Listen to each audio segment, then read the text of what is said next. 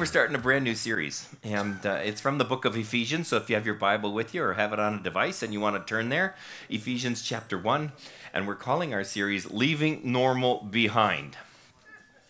So the title today is Live Your Life to the Praise of God's Glory. So I want you to turn in Ephesians and uh, then have that ready. I think a lot of people have already grown weary of hearing about the new normal. I think a lot is new and hardly anything is normal. And uh, most years, you know, if you look back at your life, most years things just kind of flow along pretty normal for a good while.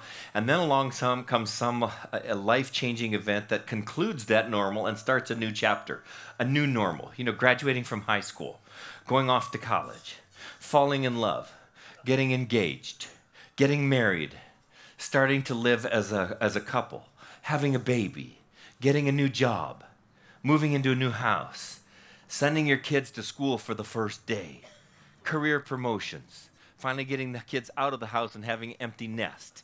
Cindy and I enjoyed 15 minutes of that. Grandkids, retirement.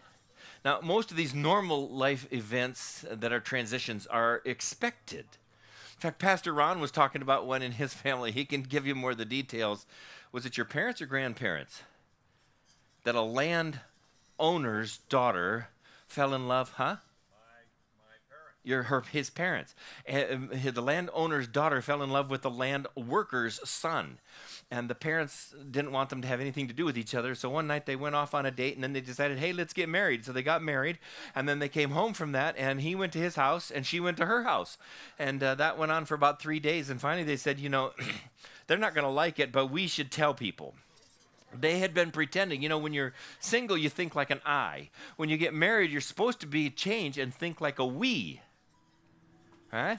But they the problem was they had married, so they'd made the promises, but they were still trying to look like an I. And they finally said, We got to tell people. So they did, and of course, it all hit the fan. And then 62 years later, they were still married. So I guess it worked out.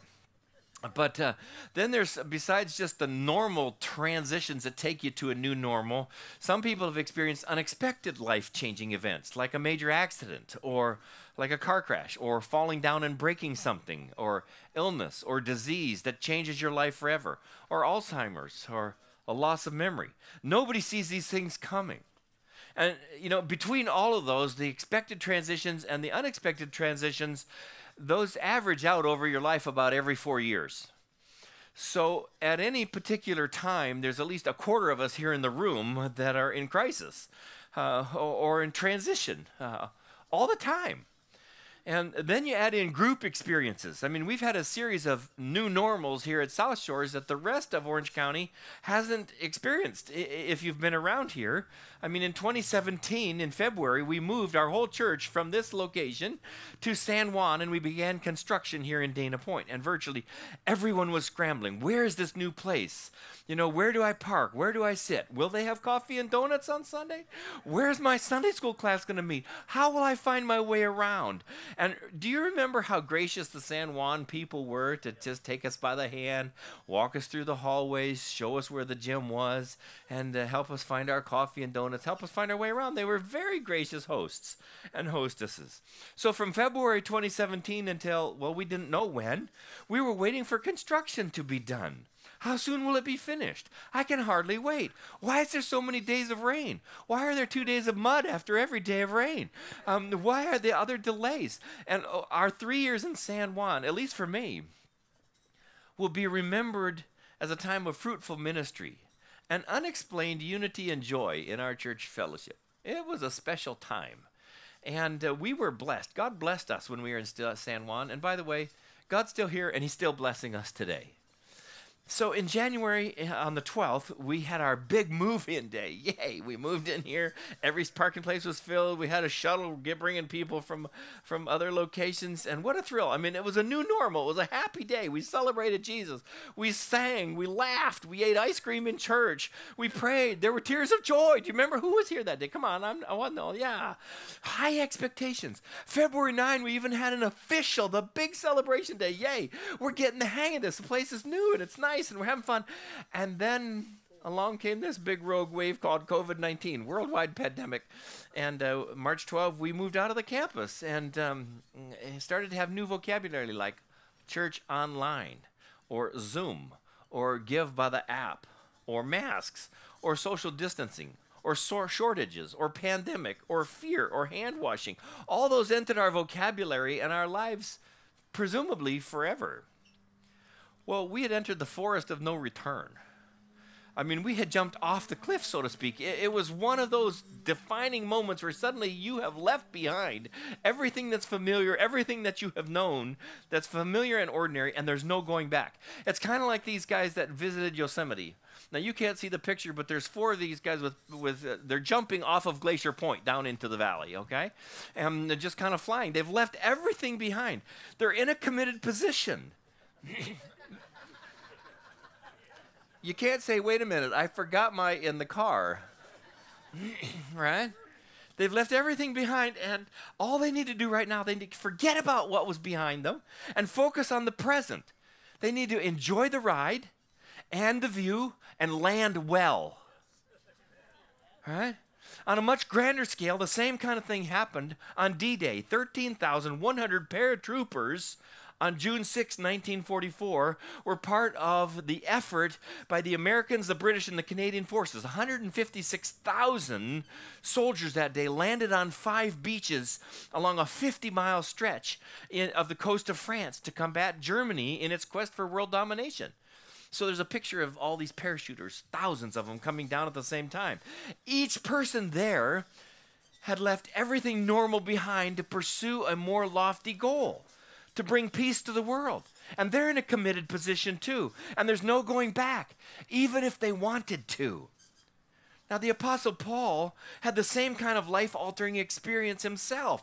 Look where Paul ended up after God did a work in his heart and in his life. Look at me with Ephesians chapter 1 now.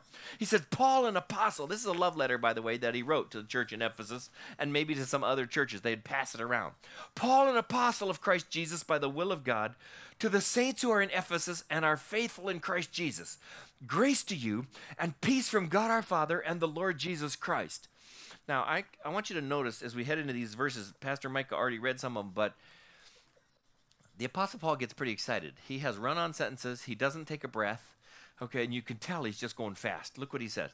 Blessed be the God and Father of our Lord Jesus Christ, who has blessed us in Christ with every spiritual blessing in the heavenly places, even as he chose us in him before the foundation of the world, that we should be holy and blameless before him. In love, he predestined us for adoption to himself as sons through Jesus Christ, according to the purpose of his will, to the praise of his glorious grace, with which he has blessed us in the beloved. In him we have redemption through his blood, the forgiveness of our trespasses, according to the riches of his grace, which he lavished upon us in all wisdom and insight, making known to us the mystery of his will, according to his purpose, purpose which he set forth in Christ as a plan for the fullness of time to unite all things in him, things in heaven and things on earth. Whew. Now, you'd think the guy who wrote this either just won the lottery or he just fell in love for the first time, or he won a trip to the vacation destination of his dreams, or that he just learned that he was named in the will of his rich uncle, or they got a clean bill of health from the doctor. But none of those were true for Paul. Paul's normal, if you looked at his life, had been that he was born in a city named Tarsus, north of Jerusalem, during the time of Jesus' life. He was a child prodigy, a child scholar. He was top of his class. He was valedictorian in preschool. He was valedictorian in kindergarten. He was valedictorian in elementary school and in junior high and in high school and in college. I mean, every time he was the youngest expert in Jewish law. He was the go to, get it done enforcer of the law, keeper of the status quo. Paul and his colleagues saw Jesus and the followers of Jesus as a major threat to their power and status quo. So Paul actively worked to harass and punish people who followed the Jesus way. And then in a flash, God turned his world upside down and eventually brought him to a new normal. The story is found in Acts chapter 9. And here's what it says But Paul, still breathing threats and murder against the disciples of the Lord, went to the high priest and asked him for letters to the synagogues at Damascus, so that if he found any belonging to the way, men or women, he might bring them bound to Jerusalem. Now, as he went on his way, he approached Damascus, and suddenly a light from heaven shone around him. And falling to the ground, he heard a voice say to him, Saul, Saul, why are you persecuting me? And he said, Who are you, Lord? And he said, I'm Jesus who you are persecuting. But rise and enter the city, and you'll be told what you're to do. The men who were traveling with him stood speechless, hearing the voice, but seeing no one. So Paul rose from the ground, and although his eyes were opened, he saw nothing. So they led him by the hand and brought him into Damascus. And for three days he was without sight, and neither ate nor drank. so actually, before Paul wrote this letter to the Ephesian church, he had been blinded by the light knocked to the ground, totally knocked off his game by hearing God's voice. His life was never the same again. He was humbled. He left normal behind. He had heard God's voice, and he knew he could not return to his old life, his old pursuits and pleasures. His new normal became traveling from town to city to village to hamlet and talking to people and talking to them about Jesus and engaging them in conversation and telling them about Jesus' power as God and how he died for human sin and he could save you and get you ready to meet God face to face if you only ask him. And people who responded to that message became fully devoted followers of Christ. And the ones who opposed him gradually in that town would get more and more boisterous and, and uh, harassing uh, uh, Paul and he even wrote about some of this uh, torture that he suffered during his life. He wrote this to the church in Corinth. It's in 2 Corinthians 11. He says, Five times I received at the hands of the Jews 40 lashes minus one. Three times I was beaten with rods. Once I was stoned. Three times and left for dead. Three times I was shipwrecked. A night and a day I was adrift at sea, on frequent journeys, in danger from rivers, danger from robbers, danger from my own people, danger from the Gentiles, danger in the city, danger in the wilderness, danger at sea, danger from false brothers, in toil and hardship, and through many a sleepless night, in hunger and thirst, often without food, in cold and exposure. And apart from other things, there is the daily pressure on me of the anxiety for all the churches. So Paul would gather together people in a fledgling new little church. And then when he got run out of town, when the opposition got too loud or too strong or the abuse became too great, he would run away and he would go to the next city and start over. And he would leave behind him this little group of struggling believers to be the church of Jesus Christ in their community. So Ephesians is one of the letters Paul wrote to one of his churches to encourage them in Christ. He probably wrote this when he was imprisoned in Rome awaiting trial. So I want to look at the first few verses of Ephesians together and to draw out of it three steps that we need to take in the process of embracing your life in Christ. These steps do not take us back to the old normal. These steps move us closer to Christ. They grow us up in spiritual maturity. It is possible to get old and not become spiritually mature. You have to choose to, to grow spiritually. You have to choose to move towards maturity and to say, How do I begin to think more like Jesus Christ? So, step number one, because this is putting us on the same path with Paul, same path with Jesus. Step number one, let go of the past or expecting it to return. In Philippians 3, Paul wrote to the church in Philippi, and he said, Not that I've already obtained this or I'm already perfect, but I press on to make it my own, because Christ Jesus has made me his own. Brothers, I do not consider that I have made it my own, but one thing I do, forgetting what lies behind and straining forward toward what lies ahead, I press on toward the goal for the prize of the upward call of God in Christ Jesus. Let those of us who are mature think this way, and if in anything you think otherwise, God will reveal that also to you. Only let us hold true to what we've attained. Brothers, Join in imitating me and keep your eyes on those who walk according to the example you have in us. After Paul was blinded by the light and reprimanded by God's voice, he had plenty of think time to review his life. He had three days where he was blind, and then God did a miracle. But during that time, I'm sure he had lots of regrets. Good people had died because of him, families had been torn apart, innocent people had suffered. Paul even himself called himself, I'm the worst of sinners. But God called him. God forgave him. God gave him a job to do. God used his life powerfully. Nobody besides Jesus and the Holy Spirit has done more positive influence on the church of Jesus Christ in this world than Paul himself. Not even Billy Graham. Paul had to let go of the past and never return to it. He had to lean into the future, even if where God was taking him was shrouded in the unknown. He's a great example for us to follow. Let's go. Press on. Martin Luther King said it this way I may not be the man I want to be. I may not be the man I ought to be. I may not be the man I could be. I may not be the man I truly can be. But praise God, I'm not the man I once was. So you got to let go and press on. The past wasn't as rosy as you remember it.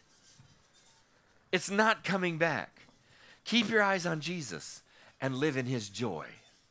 The second thing we need to do is to take stock of what you have and the task you're called to do. To take stock of what you have and the task you're called to do. Look at verse 3. Blessed be God and Father of our Lord Jesus Christ. He's blessed us with Christ in every spiritual blessing in heavenly places. See, what he's saying is God the Father of our Lord Jesus Christ has blessed you over and over. Every spiritual blessing coming to you right from heaven. In verse 4, you see that God chose you way back when, before He even created the world. God chose you by name. He says, God chose you to live a holy and a blameless life, and He's watching. In verse 5, he says, He predestined you for adoption as sons and daughters. God adopted you into His family. You are His son. You are His daughter. You wouldn't be alive and stand a chance in eternity if God didn't adopt you. Do you know, we've been blessed over and over by the Shaw family. And they have two of the most beautiful little children, one a son and a daughter. They both came in this morning. They're both telling me everything about what's been happening this week. They're talking at the same time. Finally, I looked at them and said, Who listens at home? You know, and we, we together. But look, I have a little clip from their family. Our reason for adoption is twofold. We wanted a family, we wanted to be parents, and adoption was one of the ways that we were able to do that. Um, we also know that we live in a broken world um, full of broken circumstances. And so there are kids who need families, and we don't think there's a better place for those kids than in a family who knows and loves the Lord and can raise them in Christ to hopefully bring that faith throughout generations. And our children are just our children. Those, there's no asterisk over the name of our adopted kids. They are just, they are us, and, and we love them. We would lay down our lives for them. Um, they were adopted, but now they're just our children. I couldn't love them any more than I do, and we feel like we're the lucky ones. All right, they're right here. You know, God is, feels the same way about you. That's my son. That's my daughter. I love them. Even when they mess up, even when they get themselves messed up, I love them. They are mine. It's true love. He has adopted us into his family. And our job is to live to the praise of God's glory. And we do our very best. And that way, God gets the praise. God gets the recognition and the glory. In him, verse 7, we have redemption through his blood, the forgiveness of our trespasses or our sins or our, our debts, according to the riches of his grace. You have been redeemed by the blood of Jesus Christ. We are to never forget that. That's why, in fact, in a few moments, Pastor Ron's going to lead us in communion. It's just a little pause to remember so that we remember we were redeemed through the blood of Christ. We've been, for, been forgiven for all of our sins by his rich grace, which he lavished on us. In other words, he put it on thick. God has made known to us the mystery of his will, which has been a mystery. What is God up to? What is God wanting to accomplish? Look at verse 10. As a plan for the fullness of time, to unite all things in him, things in heaven and things on earth. God's plan is the unity in Jesus Christ with Him as the one we celebrate. So let's take stock in my life, in your life, in Paul's life, in the D Day paratrooper's life. They have all been filled with lots of change and loss and sacrifices and challenges and obstacles and fears and confusing pressures and conflicting agendas and danger and real enemies and fog and friction. We could spend all our time nursing our tra- old traumas, our old wounds, our old what ifs, or our if onlys. We could spend our time crippled in fear. Bad things have happened before, they could happen again, and probably will. Or we could be like Paul, sitting in prison, thinking about Jesus, thinking about those he loves, thinking about how do I help them even from here. I mean, for Paul said, forget what lies behind. That's the old normal. Reevaluate the present tense.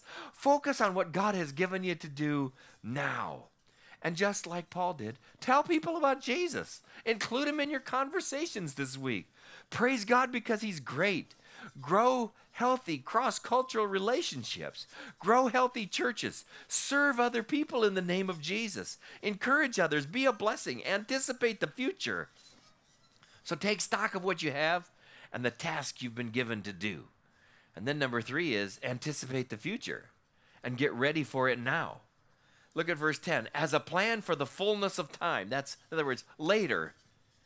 He's going to unite all things in Him, things in heaven and things on earth. At the right time, God is going to bring us all together. In Him, we've obtained an inheritance. It's waiting for you. Pastor Eric talked about it last week. Way back when, God chose you, and He's got a tremendous inheritance in Christ for you and for me to enjoy for all eternity. And then verse 12, so that we who were the first to hope in Christ might be to the praise of his glory. You are created, you are gifted, you are alive to live to the praise of God's glory. That's our job. We have a guaranteed inheritance it tells us in verse 13 look at in him also you when you heard the word of truth the gospel of your salvation and believed him you were sealed with the promise of the holy spirit. When you invited christ to forgive your sin god's holy spirit came to live in your heart. That's proof that you've got the inheritance that's uh, coming your way in heaven. He's the guarantee of our inheritance until we acquire possession of it to the praise of his glory. That phrase is in here more than once. It's going to be on the big final exam. To the praise of his glory. You and I are to live our lives to the praise of God's glory. There's no greater use of your life than to give up all praise and the glory, give up your life in such a way and live it that all the praise and glory comes to God. Now, Paul was doing that from a house arrest in Rome. Now, we know a little bit about house arrest ourselves, don't we? It's not as fun as it sounds. Oh, you know, it's just house arrest. Yeah, that meant he didn't get to go out or to see anybody. He had been told by God he was going to go to Rome. He was going to be able to preach to Caesar, and he's thinking he's going there. I think to fill the Colosseum uh, with with people and preach to them and have them come forward and sing "Just as I Am." I'm sure that was his plan, and instead he finds himself in house arrest writing letters to his friends in the churches that he started just to encourage them. That became our New Testament. That's what's given him the impact all through the centuries. It wasn't his idea, he was just leaving his old normal behind and following Jesus. And you and I need to do the same. Let it go. Be fully present in the present. God is still on his throne. He has a job for us to do, and we can choose to live today in the chaos and in the joy of the Lord at the same time. The starting point is to be sure you're right with Jesus. Have you asked Jesus to forgive your sin? Have you asked him to become your Savior and Lord? It cost Jesus something, you know, his life, so that you could be forgiven. Live your life to the praise of God's glory. Shall we pray? Dear God, I pray that we will apply this to ourselves even now. Thank you that we can take a moment to share in communion and to remember Jesus, who sacrificed his body, whose blood was shed on the cross so that our sin would be forgiven and we would be called God's children, adopted into his family, gifted and blessed now and forever. God, may our gratitude grow. May our hearts be filled with your joy, even as we're looking for the new normal. Thank you that we can leave it behind and follow you. Amen.